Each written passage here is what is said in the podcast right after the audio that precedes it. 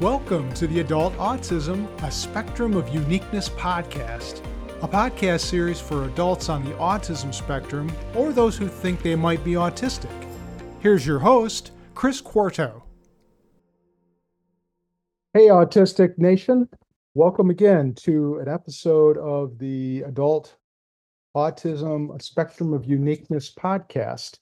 This is a little different episode today because it's just not me talking. It's actually, um, I have the opportunity to talk to two autistic uh, women, Amber and Annalise. And uh, ladies, welcome to the podcast today. Thank you. Thank you. So, um, what I thought I'd do for this podcast is um, I just have a, a, a series of questions that I'd like to ask you really just to find out a little bit about your experiences as an autistic person and in particular as an autistic uh, woman. And i'd like to just to kind of talk a little bit about maybe just when you were younger if we can kind of go back that way because i think for a lot of people who are autistic um, some people will get evaluated for this when they're younger and they they know that they're autistic as a young child, or at least their parents might.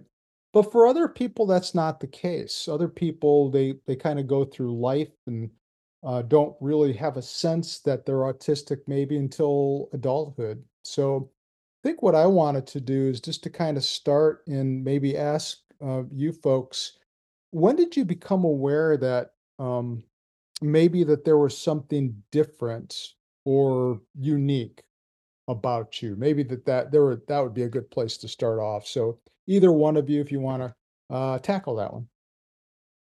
Sure. Um, I'll go first. Um, so I got diagnosed only about a month ago, and I'm 19. Um, I just I did breeze through my childhood, just kind of unaware of it. Um, I think a lot of people aren't really educated on what autism looks like in women, hmm um, and especially like young girls. So, um, I first started having social struggles in middle school, Mm, but I kind of just, I don't know, I kind of um, blew it off as like everybody's trying to fit in, you know, sure. um, and some people are just different. So I think as I just went on and like went into high school and just had more struggles with my peers, I kind of realized that I was different in a way that wasn't just like, oh, this person's just quirky, you know? hmm So yeah, just I guess a few years ago. yeah. I guess so. For you, it was sort of that initial initial impression that uh, maybe that there was something different. It was the it was the social some of the social struggles that you had, and it sounds like about middle school or so is when you started to realize that. How about you, Amber? Um, I've always felt different. hmm I've noticed that I didn't see things as other children did. I didn't play similar to them. Uh, I didn't find things funny that they found were funny, Mm, I guess in a neurotypical way. And I've just always known I was different, but didn't know why. I didn't have a name for it. I didn't have an explanation because back whenever I was growing up, and this is going to show my age, girls didn't have ADHD, autism, um, and they at the time had just studied little white boys, hmm not knowing that it's not something you grow out of, it's something you're born with. hmm And I learned very quickly to try to mask, try to fit in, kind of fall towards the back of the crowd, not get noticed. Yeah.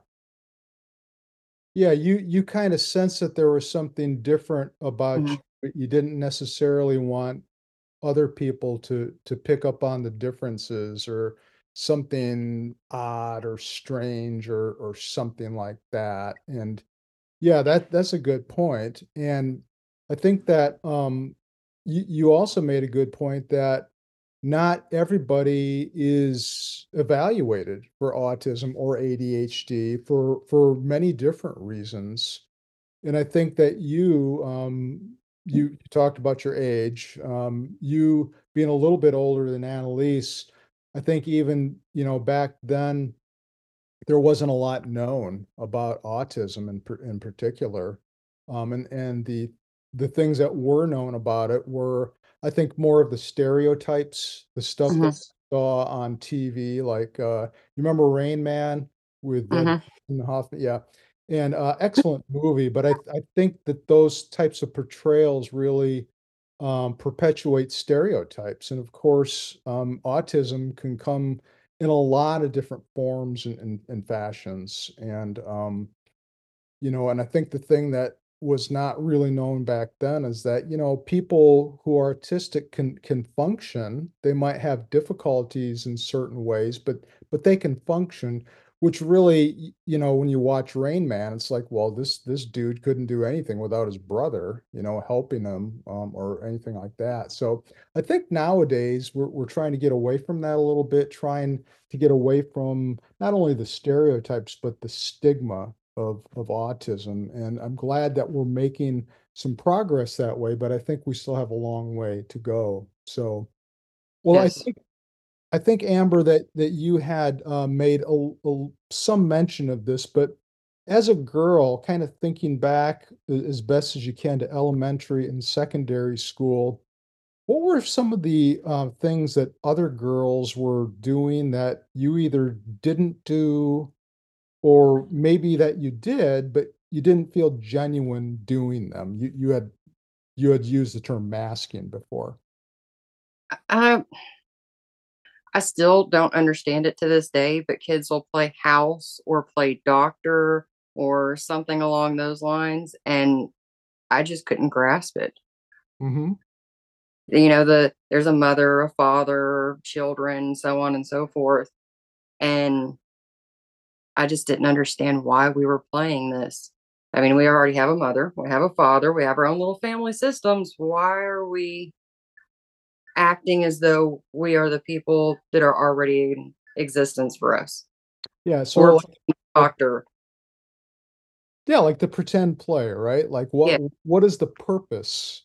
What's the reason?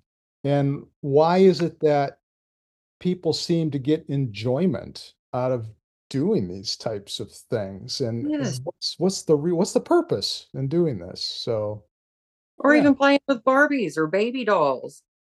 Yeah. Why am I gonna play with a fake baby doll when I had a baby brother? And at times, yeah, he was fun, but other times he was way too loud. He was messy, and you Yeah. know that's mom's responsibility. Uh, I'm I'm done. I'm gonna go sit in my room and line my toys up and just stare at them, or I'm gonna read a book, or I'm gonna draw. Um, I liked being by myself. I still like being by myself. yeah, I get it. How about you, Annalise? Oh, I definitely agree with the last part. Um, I've always liked being by myself, hmm especially in play. So I think playing with others was hard.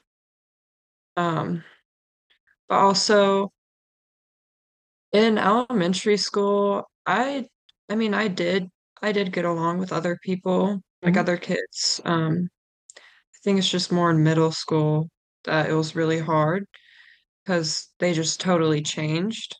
In in But in I what way do in what way was it uh hard, or in what way did they change that made it hard? so let's say we all had like childlike interests and stuff. And so my interest has always been Nintendo. And I think that like you get along with kids when they're like elementary school age with Yeah. those types of interests. But once you go to middle school, like their interests, I found that my peers' interests kind of moved on to boys or sports or just stuff that I couldn't really grasp, I guess. hmm So I had to kind of mask my true interests and pretend I was interested in that stuff. Why did why did you feel the need to do that? I just I think I found that once if people saw that I didn't change, they didn't like me or thought I was weird. Okay. if I didn't like go on to develop the same interest as they did. Do you think that that's more relevant or important to girls than it is to boys? I'll, I- I'll just throw that out to both of you. The, the, the having to, wanting to fit in, having to do things that everybody else does, or don't you think it really makes a difference? I think both struggle, Mm-hmm. but um I feel like I've found that my middle school or teenage boy peers were more kind of aloof. I don't think they really um maybe paid attention to all those social details as girls did, Mm-hmm. but that's just my experience. Okay. Amber, how about you? What do you think about that? Um, not just school age, but I'd say about a decade ago, I also worked for uh, the criminal justice system. Mm. I worked in a men's prison and I worked in a women's prison. And I like to people watch because it's very interesting to me to see other people interact, but I don't want to be interacting with the people. Um, just to kind of sit back and study them.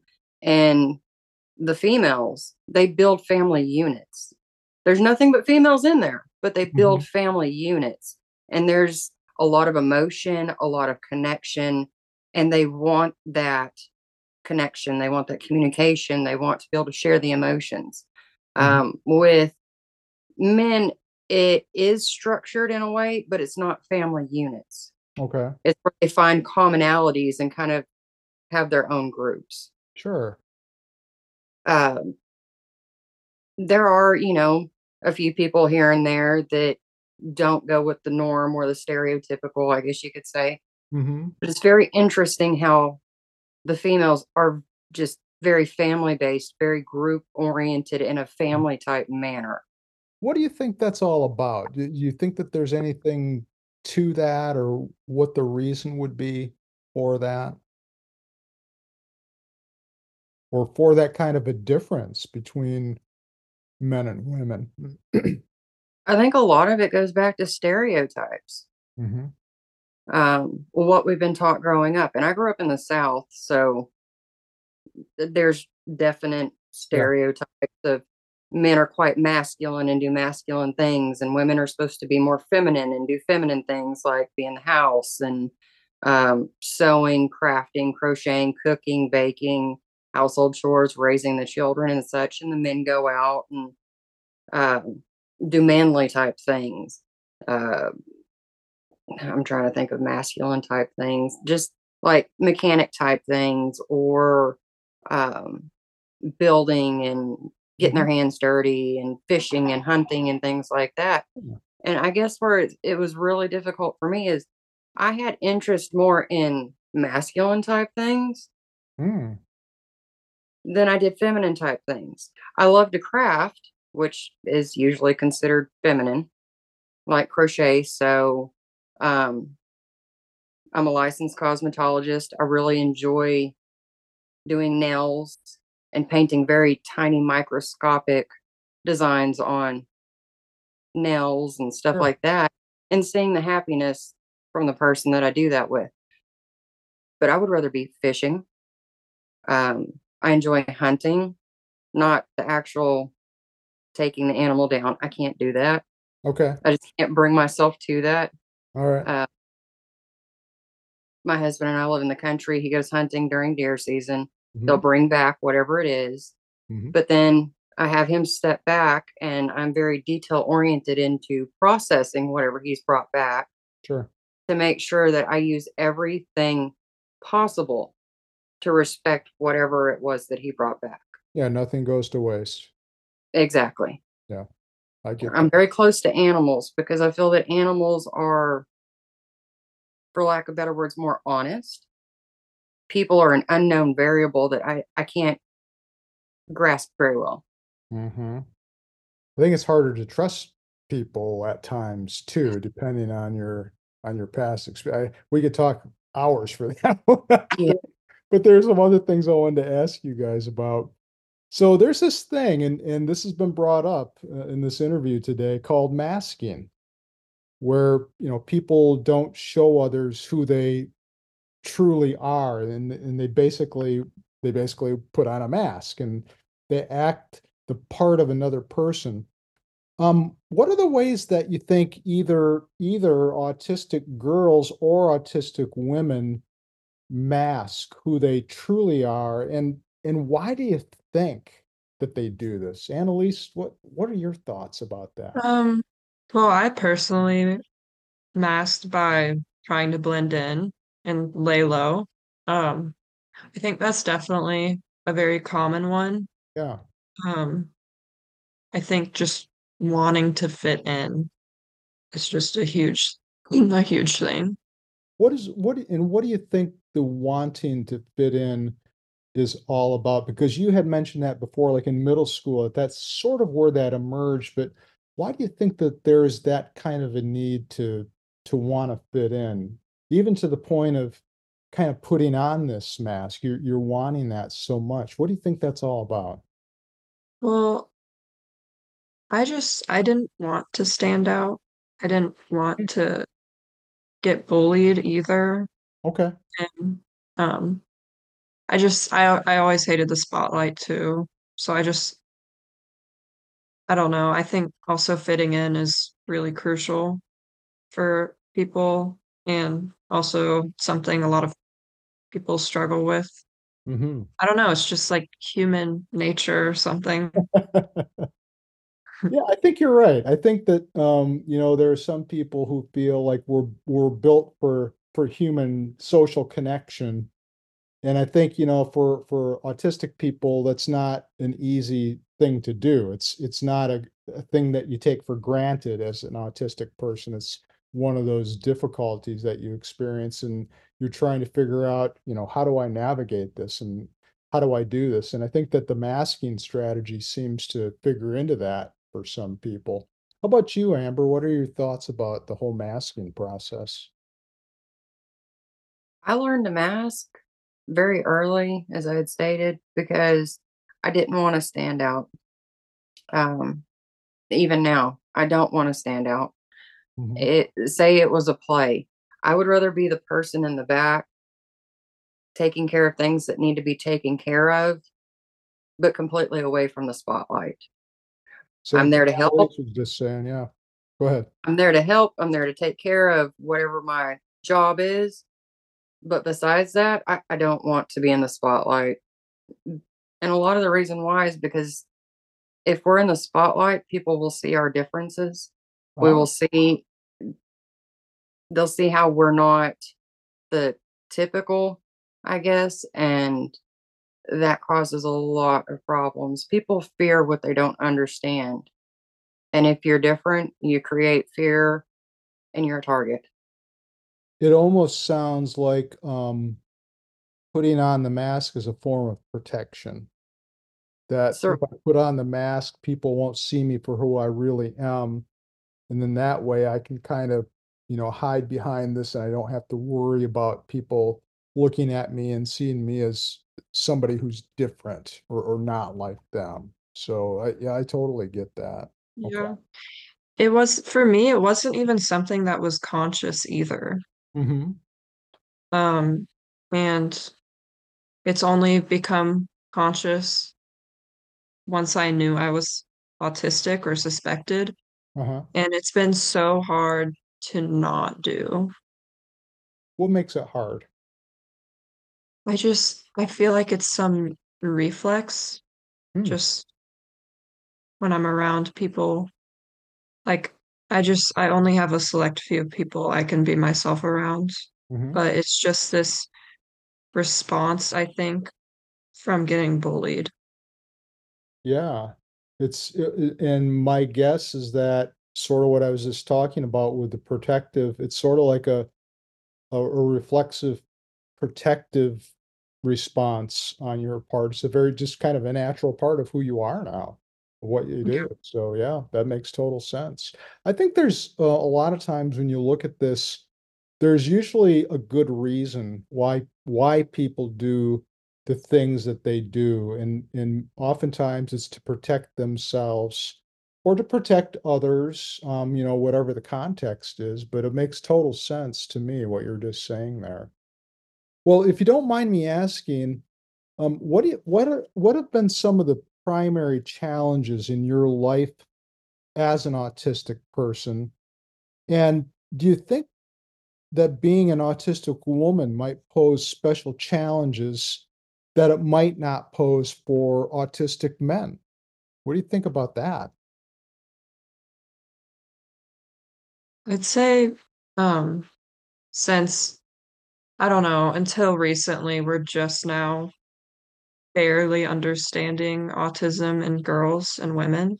Mhm. So I think the fact that so many are missed because people don't when they think of autism, they don't think of like girls.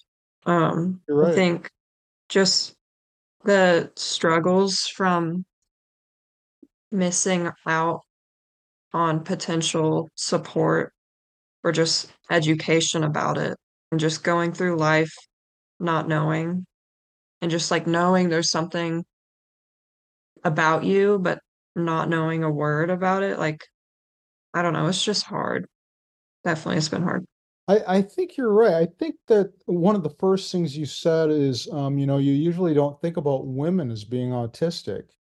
And, you know, because I think that kind of goes back to the stereotype um, that we were talking about before, Rain Man, and you know, you you you see these portrayals of of men, but other than Temple Grandin, you don't really see a lot of portrayals of autistic women. And I think so oftentimes I think women are are overlooked for that reason. And I also think that um, there's something about women being better at masking and kind of being able to, you know, get by in social situations, even though it's not comfortable for them. I think that they kind of are able to get by better in situations like that. Amber, what do you think about this this whole thing about, you know, just living life as an autistic person? And do you think there are any differences in, you know, what it might be like for you as a woman as opposed to what it might be like for a man? Well, whenever they started out with, I guess, studying autism, it, it was a very small group, and that small group was males. And that's kind of where it started is with the males. And they've branched off and they've done more research on the male side, but they really haven't done much on the female side. Mhm, Like I said, they originally didn't believe that girls could get autism, mhm, that they just couldn't. And masking, which we do for survival, is it makes it more difficult for them to, I guess, assess women that have autism. Um, I grew up in the 80s and 90s and was recently diagnosed last November after doing over a year worth of research to try to find out more about autism. And that mhm. was only brought up because my daughter called me and said, Hey, I'm going to go in and be tested to see if I have autism and or ADHD. Okay, I really didn't know much about it besides it seemed like it was more for younger boys right. Mhm, because I mean, you really don't hear about it yeah, or at that moment. Now I've gone down this rabbit hole and I just can't stop. I try to find any and every little thing I can to try to educate myself better. But I started researching it to see how I could best help her to make sure that nothing I said or did would cause harm or trauma besides what she's already went through in mhm, her life. And she's an adult as well. right. So she's late diagnosed. But um Well, that's that's another good point in that, um, you know, this whole discussion we've talked about how sometimes it's just not recognized until later. And I think one of the other reasons for that is because you've always thought about autism as a childhood disorder. I mean, mhm, we have Vanderbilt uh, University right up the road from us that um, has uh, this this fantastic evaluation center for for childhood autism. But really, there has been not much at all to uh, evaluate adults.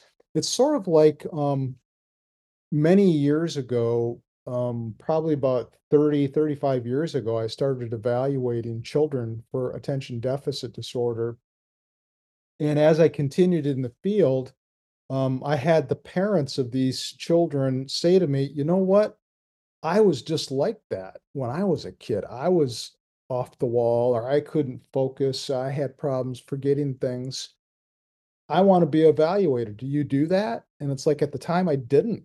And um, but as time went on and the research started to come out, we discovered that not everybody outgrows ADHD, and that was the common wisdom. But what research has shown is that 50% of the people who had um, who um, have ADHD as children will continue into adulthood.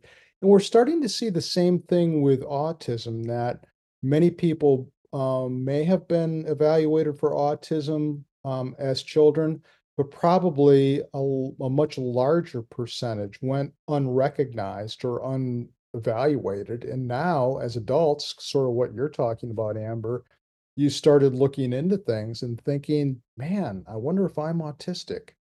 And so they start going down this this road of um, you know, maybe maybe I should be evaluated for this. So I'm I'm wondering just for both of you, um, what would you say are are one or two of your we'll call them your go-to strategies in dealing with autistic challenges, whether it's feeling overwhelmed, whether it's feeling anxious when you're talking to people or or having to deal with change or any of these types of things that are common autistic struggles, what would you say sort of works best for you or, or the things that you go to to help you out? Um, well, personally, with the routine stuff, I try to do things differently every time just so I get used to change and Mm, it helps me get less irritated. Um, it's just kind of exposure. okay, Um, I still struggle with social type stuff. Um, I'm working on that, but uh, for sensory issues or just anything that can cause a meltdown, I I have learned to um, be in a dark room or just hmm stop most of the sensory input to help me calm down. Yeah, I, I I I bet that helps. Just like just I need sort of like um when parents of children, when their children are throwing fits or they're misbehaving, they'll put them in a timeout for five minutes. Um, for adults, that often helps too. Like I just need to take five and just kind of calm down. For you, it's sort of like being in a dark environment, getting rid of the stimulation that kind of helps settle you down, it sounds like from what you're saying. So that's a great strategy. Um, I like also what you said at the beginning there is that you're actually doing some some form of exposure therapy by actually placing yourself in these situations where, you know, there are these changes or having to get out of a routine and seeing how well you can tolerate those things. That's that's pretty cool. Yeah, and it, doesn't have to be big either. Like Yeah, changing the way I do my nightly routine, like brushing my teeth in a different order. Yeah, that's awesome. How about you, Amber? A lot of nature. We live out in the country, so Okay. I plan. I'll walk around through nature, just pay attention to uh, like the birds that are around me singing, or I watch the squirrels play. I watch my, I have chickens. So I'll Yeah. sit there and I'll watch my chickens for hours. And you the wouldn't I'm sorry, go ahead. You wouldn't think so, but if you know your animals and you watch them, chickens do have facial expressions. Do they really? They do. It's sloppy, but if you pay attention, you can catch it and watch their body language. Um, they actually see in color. Um, one eye's nearsighted, one eye's farsighted, because they're not just prey animals; they're prey and predators. Um, Huh. Chickens love to attack mice and they will beat a mouse up and consume it. Wow. They can recognize up to 100 faces. And Is if it? you ever do anything to a chicken, it will never, ever forget it. They have excellent memories. Wow. Like elephants. Pretty much. so let me ask you something about this. So what is it that being um like in nature, what does that seem to to do for you? Why do you think that that's a go-to strategy for you? It's just relaxing. There's not people. I don't have that pressure of having to Yeah. perform and mask. I Mhm. don't have to try to read somebody's body language or their facial expressions and try to understand if they understand what I'm saying or if they're looking at me weird because I walked differently than they would or Yeah. just the judgment. Okay. Yeah, you don't have to do that with animals. That's a really good point. Yeah, my cat doesn't judge me. I love that about her. So well, um, we're we're getting toward the end here, and I just have one other question for you folks, and I really appreciate you uh, being with me here today. But what words of wisdom do you have for women, or or really anybody who suspects that they might be autistic? Any words of wisdom for them? I would say research it. hmm Definitely research it. Find out more. See how that compares to how you think and feel and there's several different quizzes and stuff that you can take for free online. There's all kinds of YouTube videos, podcasts. Um, there's a few women on YouTube that I follow, and it just seems to resonate. And if you find something that resonates, dig deeper because it probably, I mean, it's like I was researching for my daughter to see how I could best help her, only to find out that I'm autistic. Yeah. And it all started off by just doing that basic research and maybe even going down a rabbit hole. But for you, it sounds like it was a good rabbit hole. You really learn more and more about yourself, and it's uh, here you are now. So that's awesome. Annalise, Most how about you? Yeah, I I totally agree. Um, I think research is definitely the best. Um, Mhm. I think you know yourself better than anybody else, and something clicks, you just keep digging. Definitely.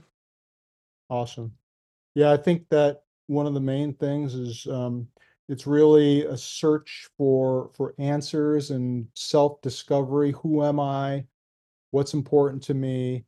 Uh, am I truly autistic? There's so many so many questions and so many things that you can learn about yourself, and it all starts with doing th th that basic research and just kind of learning about what autism is. I think really, Yeah. and then um, kind of looking at yourself, and it's like Am I do I have any of these characteristics? Did I ever do these types of things when I was younger? And, you know, not everybody will have all of the characteristics of autism. Some people have more of this, other people have more of that, but really, um, you know, those basic areas of just kind of the social communication and interaction difficulties, some of those restrictive interest routines that we had talked about a little bit. I mean, all that kind of stuff. You kind of look at that and kind of look at yourself and it's like, could I be autistic? And and maybe so, and maybe so. Maybe that's the time to get an evaluation. Well, listen, Annalise, Amber, thanks so much for joining me today and kind of being open about your experiences and, and your thoughts about autism, not only in women, but just kind of autism generally speaking. And I hope that uh, people who are listening to this podcast episode have have learned some things and maybe take a look at themselves and do what uh, Annalise and Amber had talked about and doing some research and maybe consider getting yourself evaluated as well. So Yeah. thanks again, ladies.